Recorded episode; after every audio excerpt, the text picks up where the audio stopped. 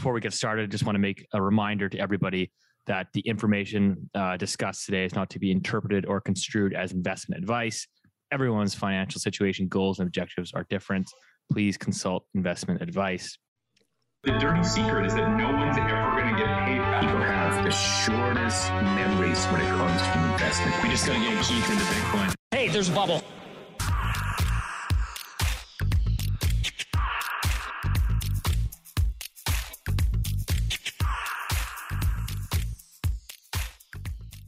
Welcome back to the Looney Hour, episode 26. As always, joined by the three amigos. We've got Rich Diaz with The New Haircut, the Tom Brady of Macro, Acorn Macro Consulting.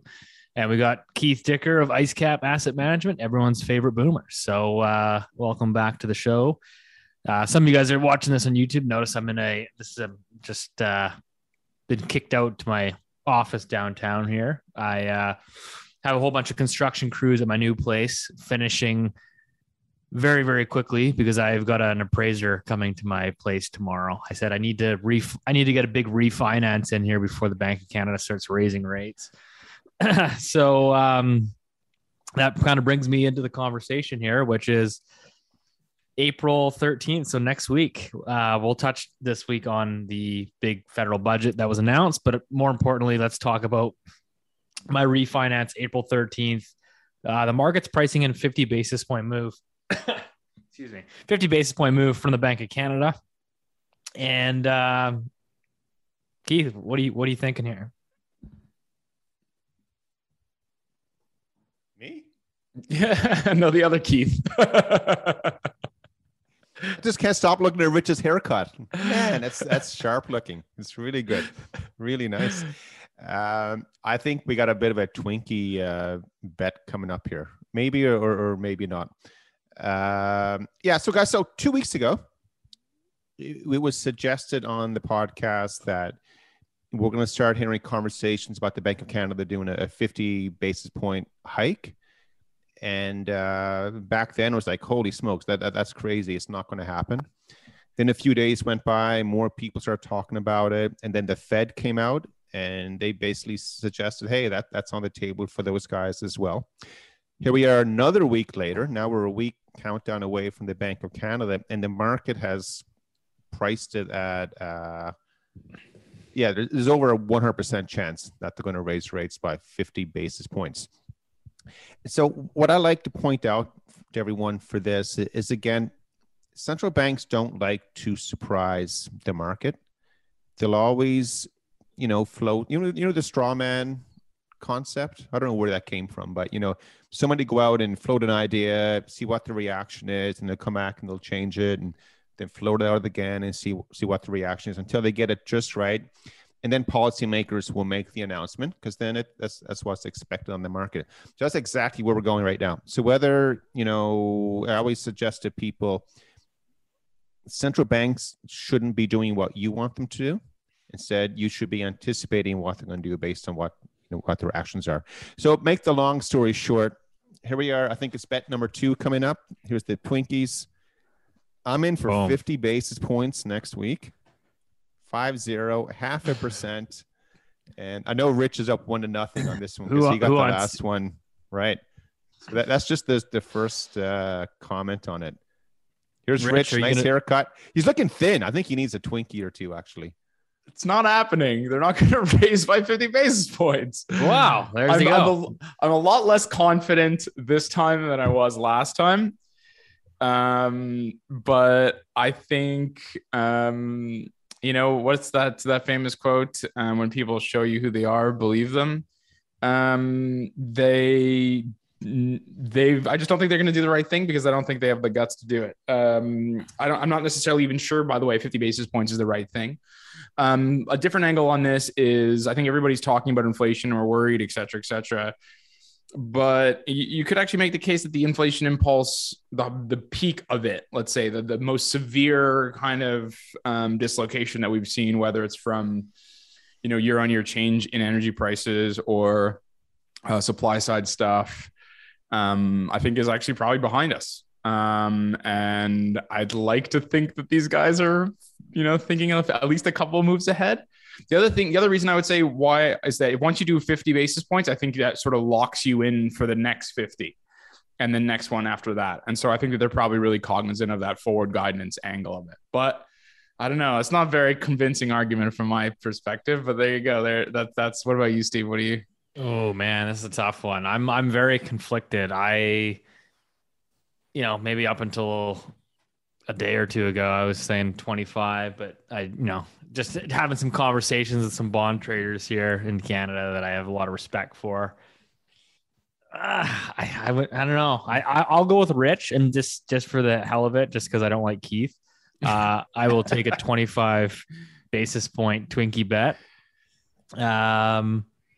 But yeah, I wouldn't be surprised, obviously, 50 basis points if they move. You guys know I think our thoughts here from the get-go of basically this year, when all these rate hike forecasts were coming out, like my view has still been 3 to 4 hikes, but it kind of leads into the next conversation, which is maybe these guys are truly intent on destroying wealth. I mean, I know that the Fed was out, or members that was it Bill Dudley that did the interview, Keith? Yeah, I think so.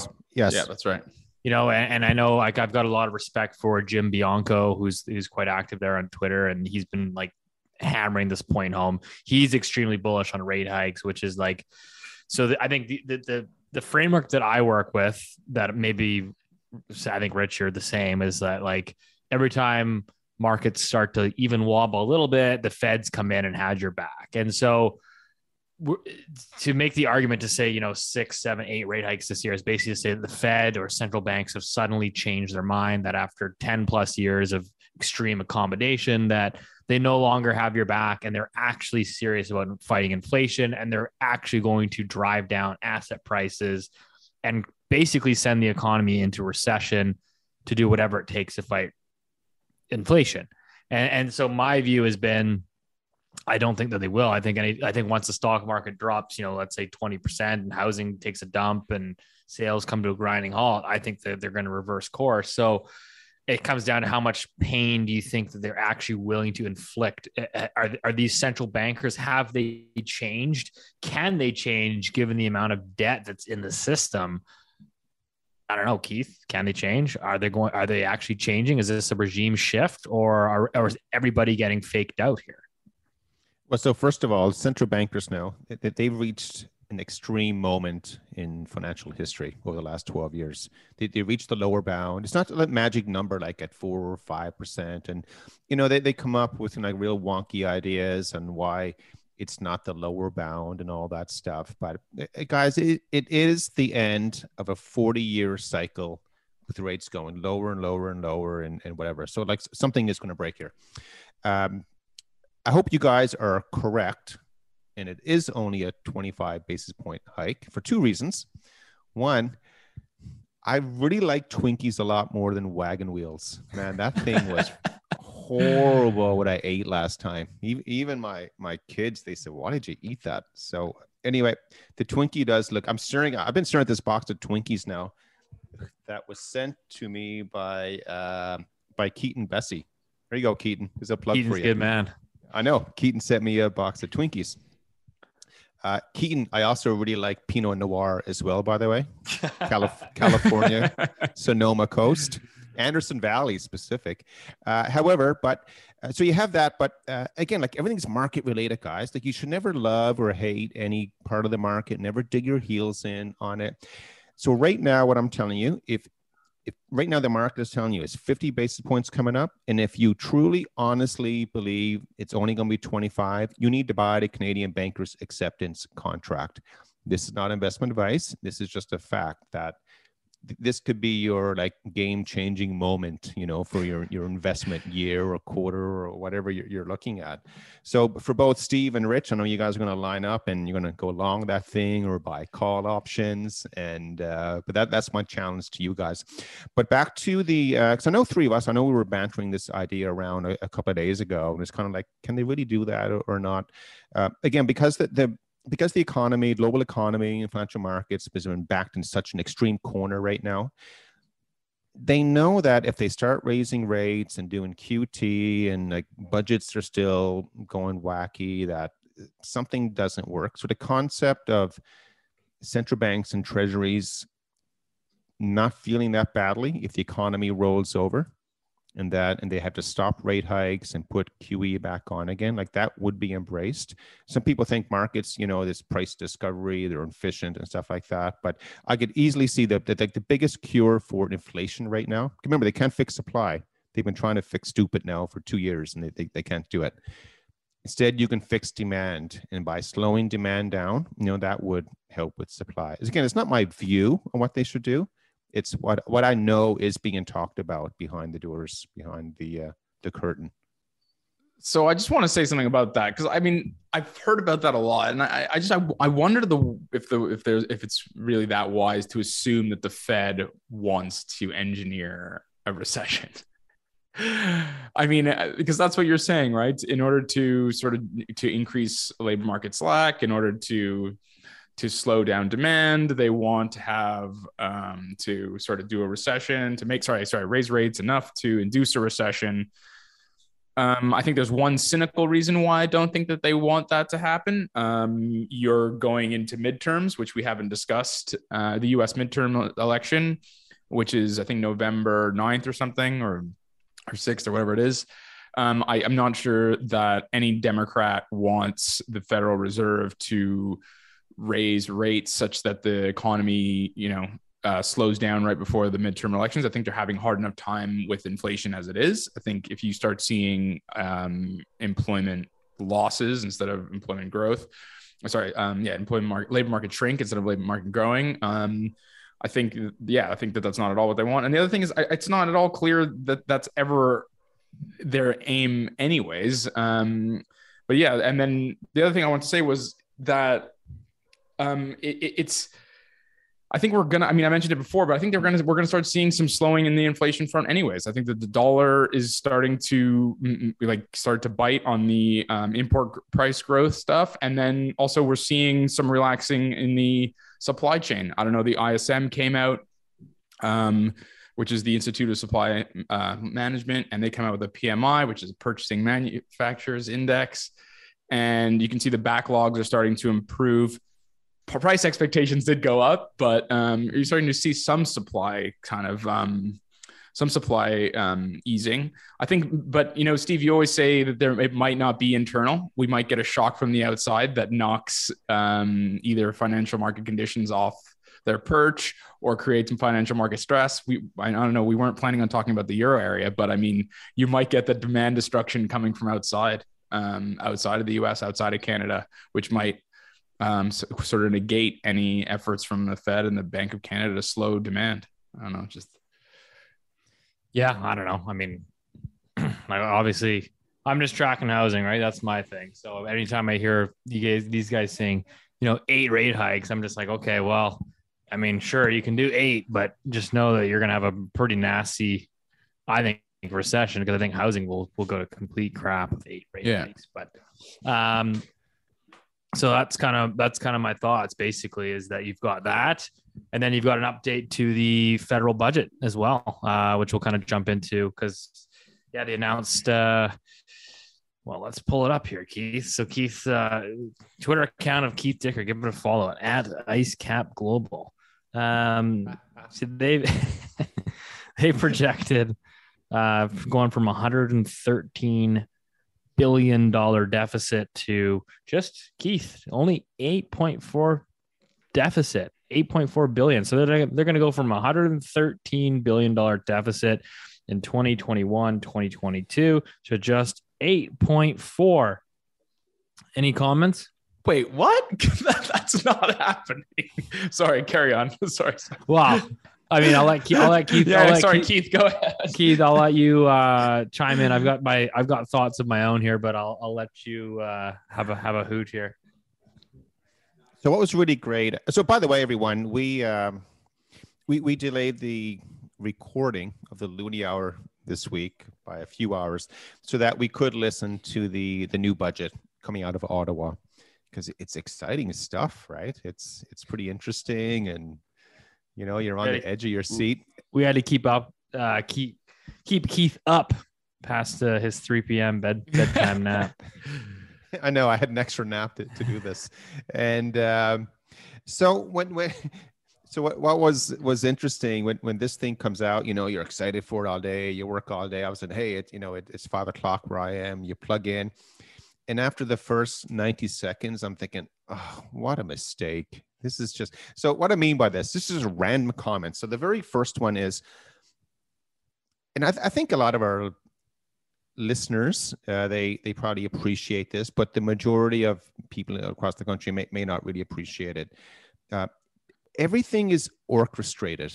So whether you realize it or not, whether it's a company making an announcement on something, or, you know, the Looney Hour doing something, you know, some things were orchestrated to look and sound and feel just the way that it's intended to, you know? So I was watching the CBC version of this, and they start off with like maybe a 90-second or 2-minute segment about what's happening around the world in Canada. And this was effectively an advertisement to promote the new fiscal agenda that's coming out of Ottawa right now by the Liberal Party and the NDPs. And I'm listening, I'm like, oh my God, like this is unbelievable. Because again, it is propaganda. So whether if you want to use that word in a positive or negative or neutral light, that's what it was. So if people watch this on the CBC, you're thinking, oh yeah, all this is totally justified. So for example, one of the things that came across at the beginning, you know, they announced that the UN and the Canadian government are warning that the world will become unlivable if we don't address the climate change. Ugh. Therefore, we need climate change taxes, you know, and stuff like that. But to use those words, it just sort of, you know, I look at it and I come back and say, okay, let's get on with it. But those are my initial comments, and then I'll come back and other views on, on the specifics. Bill Gates just bought a house on the beach. Yeah, I saw that $45 million right on the strip that's supposed to be underwater. It's going to be gone in 5 years. Thank God he can afford it. Yeah, I mean, also on the housing front, there, couple nice little political wins for the Liberal government. There is they brought in, so they did bring in because I think there was a document that was released a couple months ago saying that the Liberals had voted down the foreign buyer ban. So maybe they made a tweak to it, but they did bring in so it's going to be a 2-year ban on foreign purchases in Canada. The exemption is that you can buy a primary residence, but if you're a foreigner, you cannot buy an investment property in Canada for the next 2 years. That was number one. Number two is they brought in a flipping tax where basically if you flip your home within a year, it will be subject to income tax. Like it won't be a capital gains. It'll be taxed as income, which to be honest is kind of already happening. Like if you're doing flipping at a professional level or more frequently, you know, you're already running it through a business anyways, and you're paying business income. So this is really that kind of tax ultimately targets kind of the mom and pop.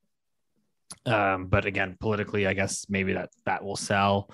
But yeah, so on the housing front, and they promised a bunch of money to help speed up municipal approvals of new supply, which again, I said, well, what's the best case scenario? You know, it takes, instead of, you know, approving a condo project in 3 years, it only takes, you know, 2.5 years. I don't know if that's really going to move the needle a whole lot. So long story short, my sort of take on the housing situation was it was kind of a bit of a nothing burger, some good political wins there.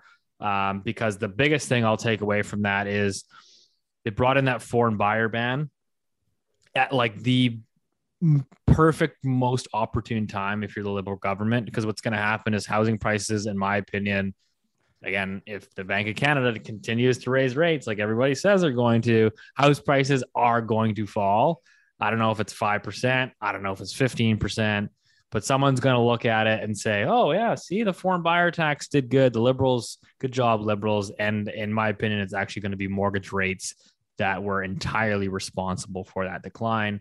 So that's kind of my thoughts. Oh, and I guess I'll add one last thing to that foreign buyer ban. Again, not that I'm opposed to it, but for anyone that's like not educated and actually thinks it's going to do something, BC has a 20% foreign buyers tax across the entire province. Last time I checked, BC home prices are ripping to new highs, record home price appreciation. I think the average price in BC now is just over 1.1 million. Per the BC government's own data, foreign buyers made up less than 2% of transactions last year. So that's all I got. Keith, I know you had a little bit of perspective or comments on the foreign buyer ban, maybe from a capital perspective, you tell me. Wait. Before Keith gets into that, I have a technical question. If you're an immigrant to Canada and you get your PR, do you count as a foreign? No. Yeah, good question. No. So if you get like a PR or PR is permanent residency for people. Yeah, and I think if you're like a student here, so it's gonna be loaded with loopholes, obviously. Okay, that was what. Sorry. Please continue. So that is a good question. So if you're like a temporary worker on a work visa, or you're a permanent resident, you're not a foreign buyer. You're not a foreign buyer. Okay, so it's bogus then. It's bogus, but again, like what's going to happen is like market will drop 10%, and everyone's like, "Hey, I worked," you know. And anyways, it'll be strictly mortgage rates going to 5% that crushes things. But Keith, go ahead.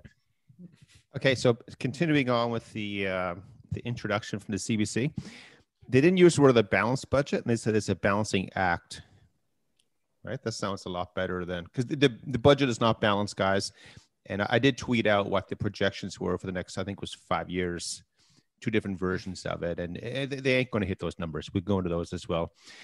And the whole thing was being sold as fiscal responsibility, right? I mean, so you think about that for a second. So first of all, Steve, you mentioned something that if a foreigner does buy a house, you say it's deemed to be a primary residence. Is that what you said? So the only way that a foreigner is allowed to purchase a home in Canada for the next 2 years is if it's their primary residence. Yeah. So they have to declare the home as their primary residence, which I'm not a tax expert, so I couldn't tell you the ramifications. I got to think if you're declaring a primary residence in Canada, I would think you're somewhat subject to declaring worldwide income. I don't know. So I was offshore for a while, so I've become somewhat knowledgeable about that area. So by the way, this is great for you know, our listener, that Canada is the only country in the world that does not have a very specific criteria to determine if you are a Canadian to pay taxes or not. That's it. Everyone else is black and white. You're either this or you're that. With Canada, they have a thing called the CRA will determine whether you should pay taxes. It's up to them, and they will assess some primary criteria and secondary. So the primary is the reason I'm telling you this story. So the primary ones, I'm not a tax expert, but my interpretation is if you have a spouse, a house, or a louse in Canada, you know, with the louse being your kids, of course, then yeah, buddy boy, you are one step closer to being a Canadian for tax reasons, and you have to pay taxes. So if the house is your primary residence, this is where they're going with this, Steve. Makes sense. That all of a sudden, yeah, they have to pay, you know, Canadian taxes. So any foreigners any non-Canadian residents who are listening to this and they're still thinking about buying a house in Canada and they're trying to do it, obviously you guys are, you know, you're well in tune with this and you're getting some better suggestions on what to do, but that's why they're going with those specific words, primary residence. It is from a tax perspective. So, and again, any foreigner with, you know, solid legal advice, they're not going to back themselves into that. So the one thing I really liked, I've got to hope. So first of all, guys, corporate taxes are going higher. Oh, right? Joy. Yeah, specifically for the big banks and insurance companies. And did you guys see I think it was TD Bank. Scotia. What's the Scotiabank? Scotia. The CEO? Yeah. Did you see that story? Yeah, he was not happy. He got COVID, so he couldn't comment. On the, it was the outstanding. Like I'm reading this, and I think I maybe sent you guys. There's a lot to unpack in here, but anyway, there's a Scotiabank. I think they're having their AGM, and the CEO, you know, he was going to, you know, obviously he's going to present at the AGM, and he was going to voice his displeasure because they knew ahead of time what was coming up, that Ottawa is going to impose the surtax on Canadian banks. And obviously he wasn't very happy with it. And I don't know where he got COVID or tested positive for COVID, who knows, but they probably gave it to him. He just wasn't available to be there. So instead of doing a video presentation, you know, which you could do, obviously, the CFO took his place. And the CFO neglected to dive into this all-important part of the bank's perspective. Anyway, but so many things like, just laced in that with what came out of it. I mean, you got the whole, socialism slant, the wealth had to pay their fair share. But make no mistake about it, as of right now, unless someone in Parliament's going to flip, Canadian banks, insurance companies are going to start paying more taxes. That's coming up. And then the next step, of course, is for individuals who will be paying more taxes. The wealthy will pay more taxes, and remember that they can always change the definition of wealthy. So that is coming. The other one, I know I'm hogging the airtime here, but geez, guys, it's the Canadian budget. It's more of a snoozer than a rich starts talking about the PMI diffusion index. I've got a couple of good things to go, so I'm waiting. I know. I'm waiting. Okay, here's the great one. So first, two more last things. Two last things. One, they're going to pay out a $500 one-time payment to help lower-income people to buy a house. So, Steve, how does that help someone buy a house? $500? Yeah, $500. Jeez, that doesn't even cover your gas to go look at houses. Yeah, I don't know. I mean, well, they had that first-time home buyer. You can save $40,000 in your RSP, but again, I mean, that makes sense. That seems like a good idea, no? Yeah, I guess, but I'm like, I don't know, like if you're in like Vancouver and Toronto, like $40,000, like. So they also announced they're going to have a new housing savings plan. I don't have the name right. So again, I look at this, I get it. Again, all of these moves coming out today, it's all for the political base from the red and orange parties. I mean, that's what it is. So right now, if you don't have enough money to buy your house and buy gas and all, go see the BC Lions play, right, Steve? BC Lions, go Lions. Yeah, go Lions, roar. And all of a sudden, you have enough money that starts socking away for a house savings plan. I don't get it. I don't know how that works out. But Rich, what did you see there? I know you like a few numbers every now and then.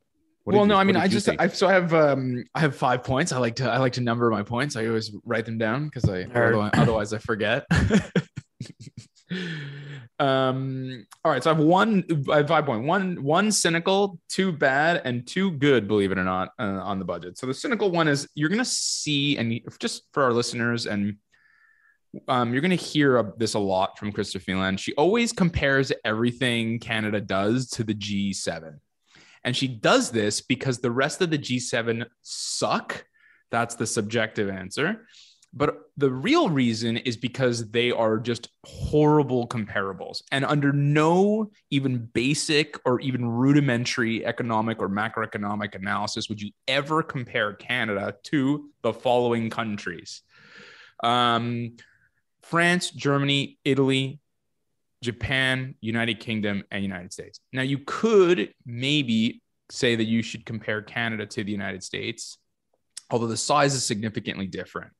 And I'll say that why, because Japan's population growth is shrinking. Canada's population growth is virtually the only reason we have any GDP growth. I'm exaggerating a little bit to make the point, but you get what I mean. Italy's economy hasn't grown in real terms in 20 years. I got that right. By the way, just for the record, for our listeners, I screwed up last time on Japan. Japan's real GDP per capita is not going up. Its real GDP is going up. I got that wrong, so I'm sorry for screwing that up. But anyway, back to the G7 thing. You can't compare Canada to other countries in the G7. It's a horrible comparable. You should be comparing Canada to countries like Australia. It's a commodity-based economy. Immigration is a very important source of growth there. It's the same sort of size, roughly. Do you know what I'm saying? And so she always says G7, but like three of the countries in the G7 are like basically dog shit economies that haven't done anything in ages. And so it's great. It looks great in the charts, and you'll see it all over the budget. But it's there to mislead on purpose, because if you wanted to have a more like relevant comparable, you do the OECD, or you throw an Australia in there, or things like that, that nature. Anyway, so that's the like cynical point.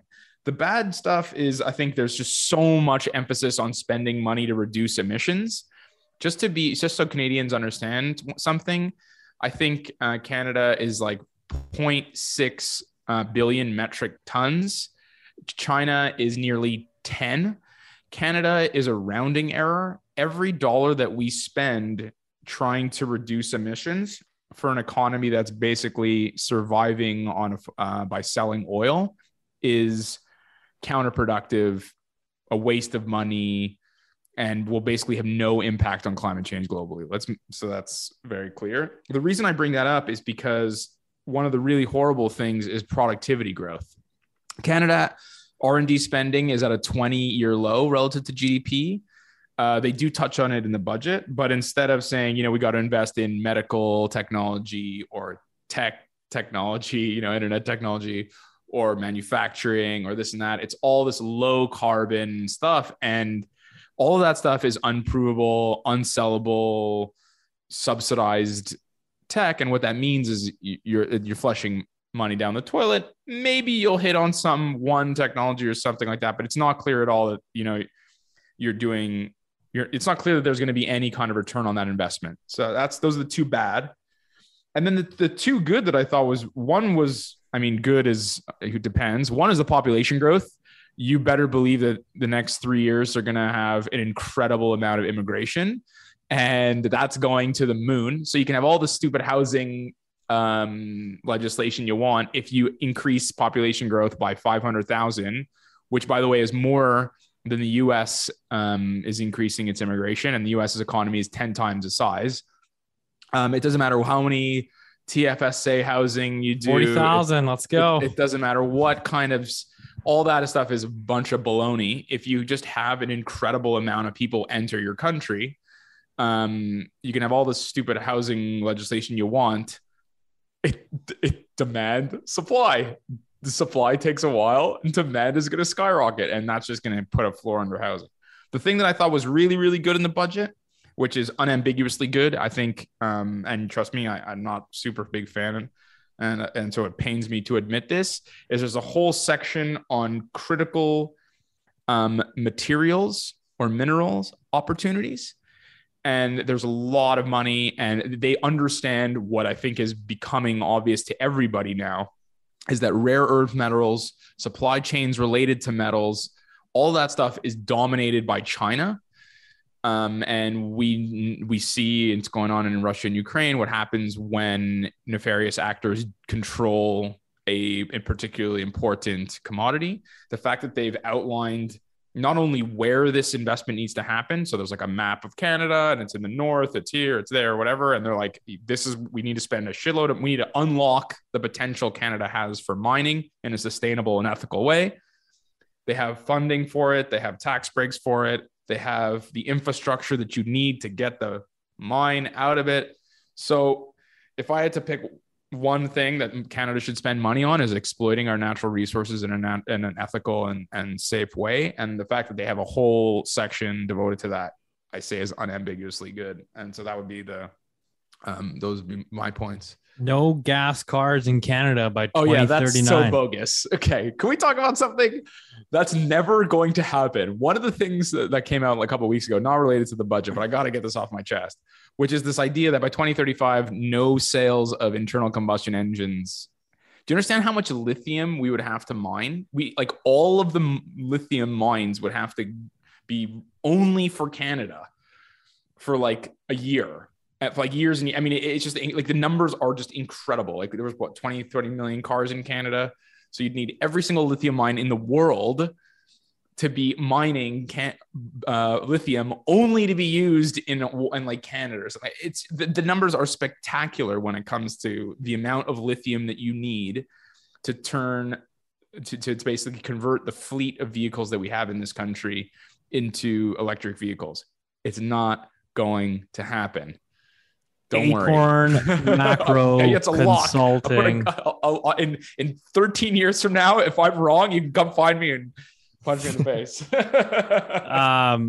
Keith, I would love touch on as well, not to bore people to death on this budget here, but I remember you had a really good boomer story. I remember you told me once, and this is years ago, when that politician came knocking on your door, and you asked him about his budget for the election, because I'm looking at his budget and saying, the budget deficit is going to go down to 8.4 billion in four to 5 years from now. Where's the growth coming from? Like we just talked about. So everyone's in this view that we're going to raise rates, we're going to kill the economy, put it into recession, kill housing, bring prices back down to affordability levels, and the government's going to stop spending money, and we're going to have growth. I mean, population, the numbers that these guys are talking about with respect to population growth can really do, can really help in that regard. Well, that's not, by the way, that's not productivity growth. Then you're not going to have affordable housing. Definitely not affordable housing. People should just get over that. But what is important is your nominal GDP will definitely rise if you let shitloads of people into your country, right? You bring up your nominal GDP. Now your GDP per capita, as some listeners might know, in Canada has been our record on GDP per capita growth has been abysmal. It's falling, and it will continue to be because we don't spend any money on research and development, and we spend money on stupid carbon capture technologies that don't work. But anyway, Keith, if you had a view on that. So first of all, I think you mentioned there a while ago about ethical mining, something like that. Well, it's not kids. It's not kids in a cave. Like they get, how do you think cobalt is mined? Cobalt is mined by hand by children. What I want to point out is, for a lot of people, a lot of mining of anything in the Western world, there's a lot of rules and regulations with it. Mining outside of the Western world, guys, it's, what you think about being, I don't mean you as in rich, but as anyone, what they teach university, there's ethics and morals, something going on. If you know anybody in the Canadian junior mining sector, ask them what it's like to try to get permits in China, South America, Africa, everything. That's something we can talk about at the Vancouver show, the live show. Okay, so first, here's the boomer story. You guys ready? But not the one that Steve wanted. Here's a different one. I know, you guys weren't expecting this. Rich is like, uh-oh, where were we going? We're going all the way back to the 80s, guys. Before the internet. I know. Feel free to hit the skip button here on the podcast platform. Go ahead. So Tuesday nights at 8 a.m. Guess what happened at my house? It was Happy Days night. I learned two things from watching Happy Days. One, I watched The Fonz. And he helped me become pretty successful with the ladies in high school because, I took his tips on what to do. Mrs. Look at me now. I know. You can see it. The other one, I always remember the episode. Did you guys watch Happy Days? You guys don't even know what I'm talking about, I guess, do you? We don't know what you're talking about.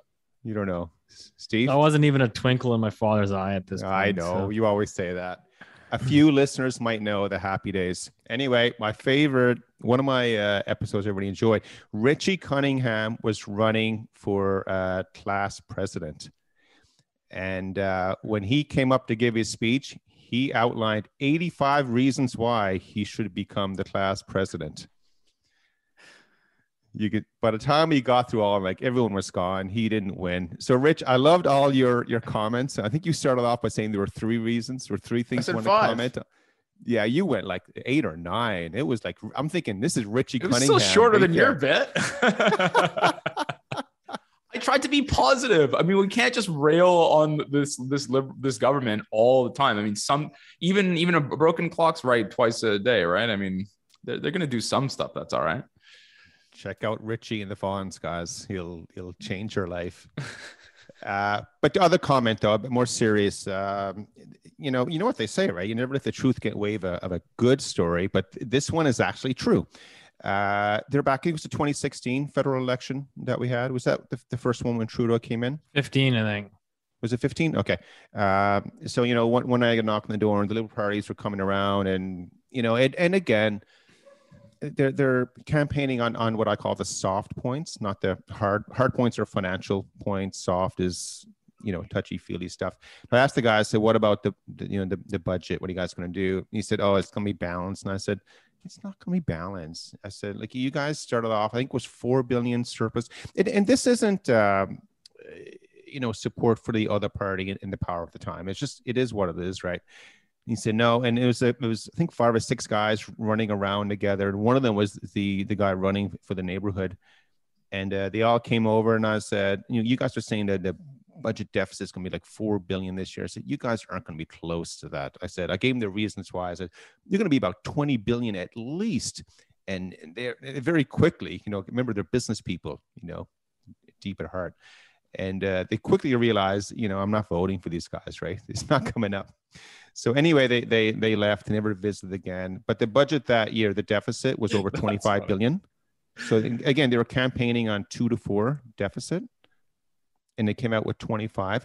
So these new projections that are coming out, and again, I haven't seen the details yet, but you know, they're showing the deficit is going to decline over the years. But you need to know, what interest rate are they using on the debt that's maturing, and what their interest expense is going to be and whatever. And I can guarantee you it's going to be an extremely low number that will never go up.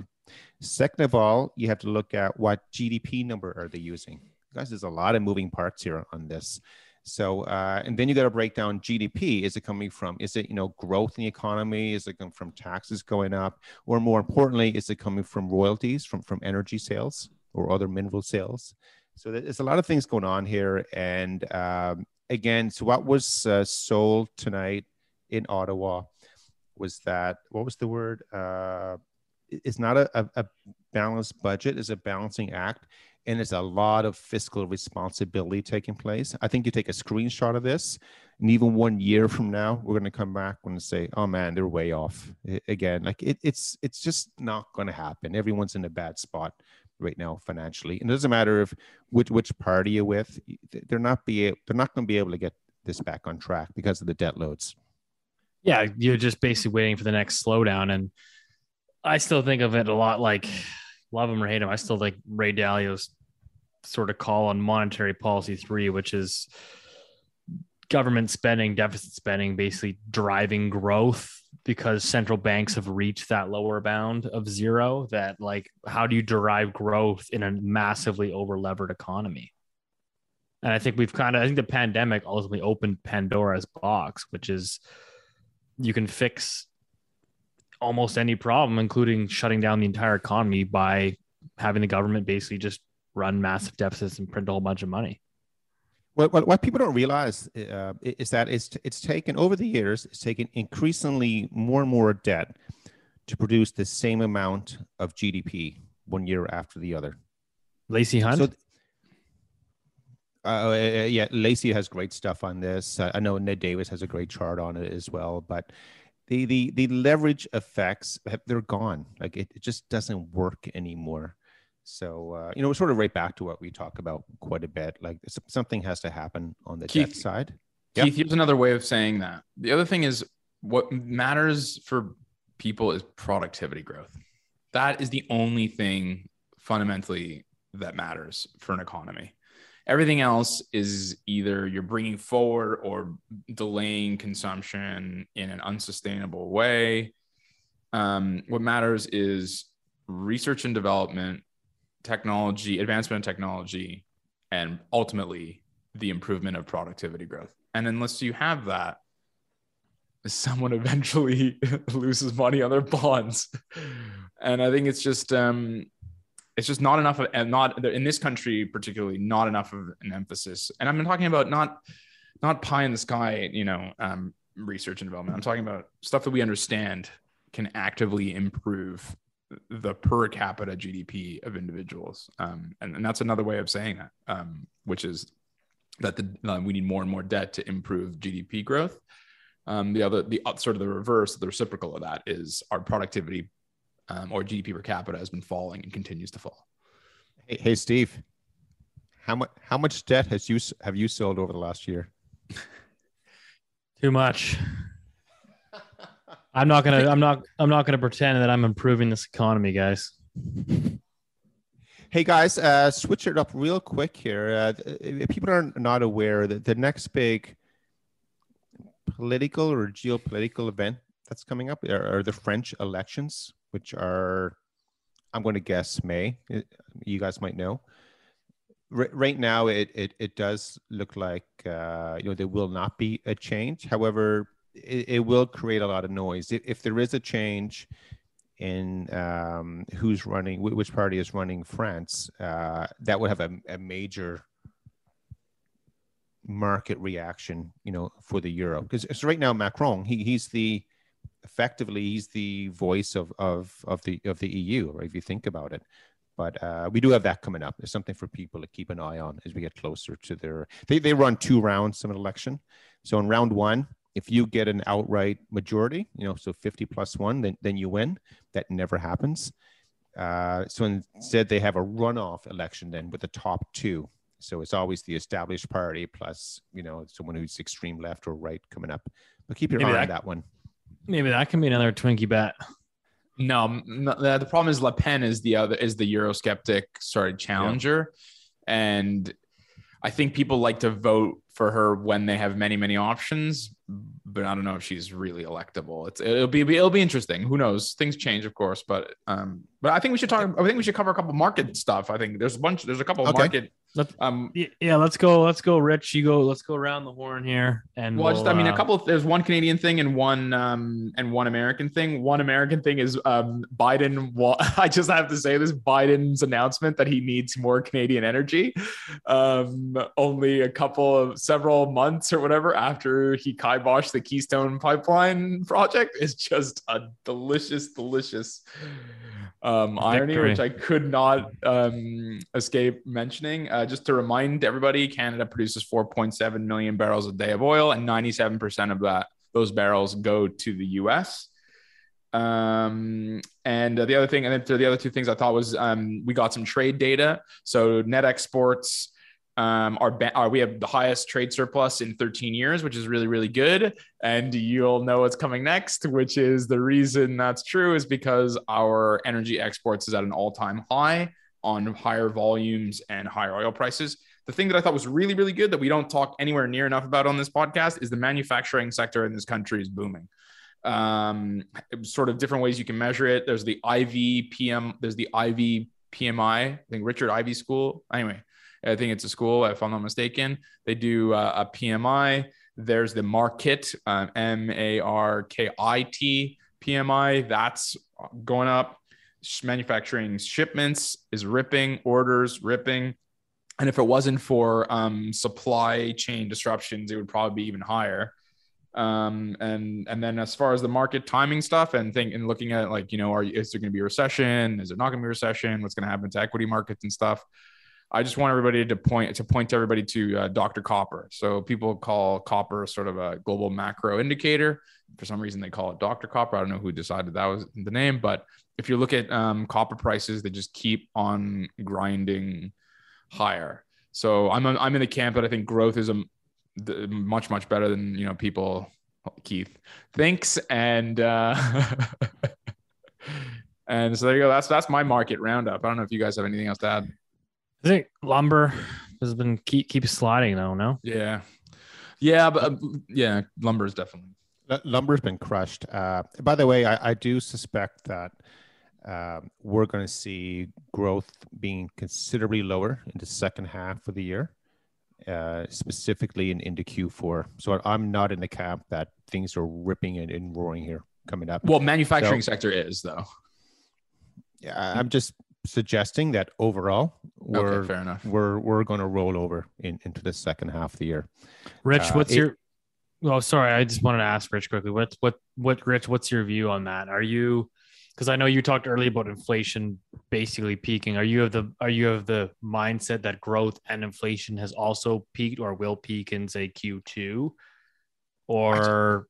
I think when you have such a huge and severe dislocation in growth, I remember GDP was down like 10% or whatever. I mean, I think we're still in the aftershocks, right? You had the first earthquake and then you still have the reverberations. So the fact that growth is slowing, yeah, of course it's slowing because you're not going to grow an annualized rate of 10%, right? So I think it's, you know, I try not to look at those kind of numbers, and I try to look at sort of the level terms. And I think that they're going, I just think people are just really way too negative on growth. The rate of change, yes, is going to slow because it can't be an annualized 10%, year on year number. Right. So,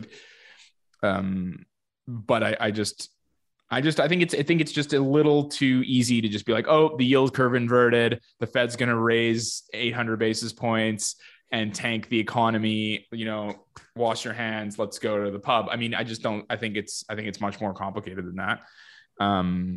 And I think that there's lots of good stuff going on in the economy, and you're not an analyst if you only look at the bad, right? You have to look at everything and balance things out.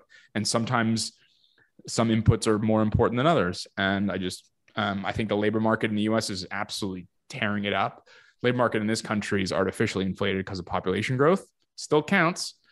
And I think that you're definitely going to have some, I mean, Europe is screwed. One of the biggest data points from this week was the producer price index was at 30%, which is incredible. We know natural gas prices are 10x what they are in the US. That's going to really, really hurt industry, but you know, so what? You know, there's some really good stuff going on in the US. There's really good stuff going on in Australia with their commodities, really good stuff going on in Canada. Asia will eventually snap back when the Chinese learn that they can't control COVID. I mean, it's not always bad, and I don't think it's sensible to focus on only the bad stuff. Keith, give us the bad. So first of all, I don't think it's extremely complicated or hard or anything here, guys. We're headed for slowdown. So two things. One, the rest of the world is going to slow down. The only way it stops for the U.S. to pull it out, the U.S., they're raising rates. They're going to spend less money. They're doing QT. You know, we got a war going on in Europe, sanctions. We're headed for slowdown, guys. It's coming up. But it's about timing. I mean, point, eventually, yes. I mean, I'm not saying that there'll never be another recession. That's not what I'm saying. But slow down when? I mean, you could be up. You could be missed 30% returns on the equity market. If you really think that, well, I mean, hold on for the listeners here. Which leads to my second point. Jesus, for the listeners here. Point. I think Richie it's all about time horizons. Guys, I have 85 points, and my number two coming up here. The second and last point is: do not confuse the economy with financial markets, or specifically equity markets.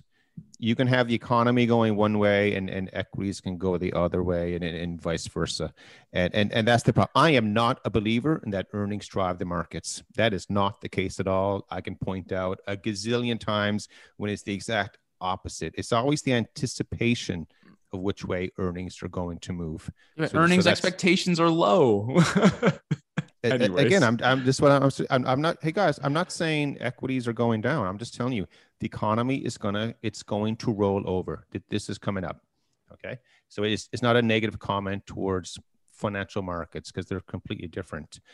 I focus on. I don't have another one. I don't. I know for that. Well, it's negative for the housing market. All I can say on housing is the best case scenario, in my opinion, is things go flat and stabilize. That's like the best case scenario in my opinion. I think year on year growth will go negative? So year on year sales growth obviously is already going negative because it's rate of change terms, which is like last year was prices. No, because it's so long for that to filter through into housing. Like the way that the benchmark's calculated and the way that, you know, like, so for a seller, right, they'll sit on their house for 3 months before they take a price reduction. So like that takes time to, but I would say like, you know, if you are selling your house today, right now, you're getting a little bit less than you did 6 to 8 weeks ago. And again, that's not to say prices are falling, but like, there's just not the same level of feverish demand. So yeah, you won't see year over year price declines in Canadian housing until at least 2023. I think though, Steve, won't you agree that once you buy your house and all of a sudden you're in and you no longer worry? Do you know what I mean? Like the band-aid is ripped off and you're like, you know, you don't worry about it anymore. It's just a bit of a, I don't even know if it's a good comment more or less or not. Yeah. But if you don't have your house, you still have that euphoria, panic. I know people who panicked about getting their house and, you know, that they get it. So anyway, see, I'm like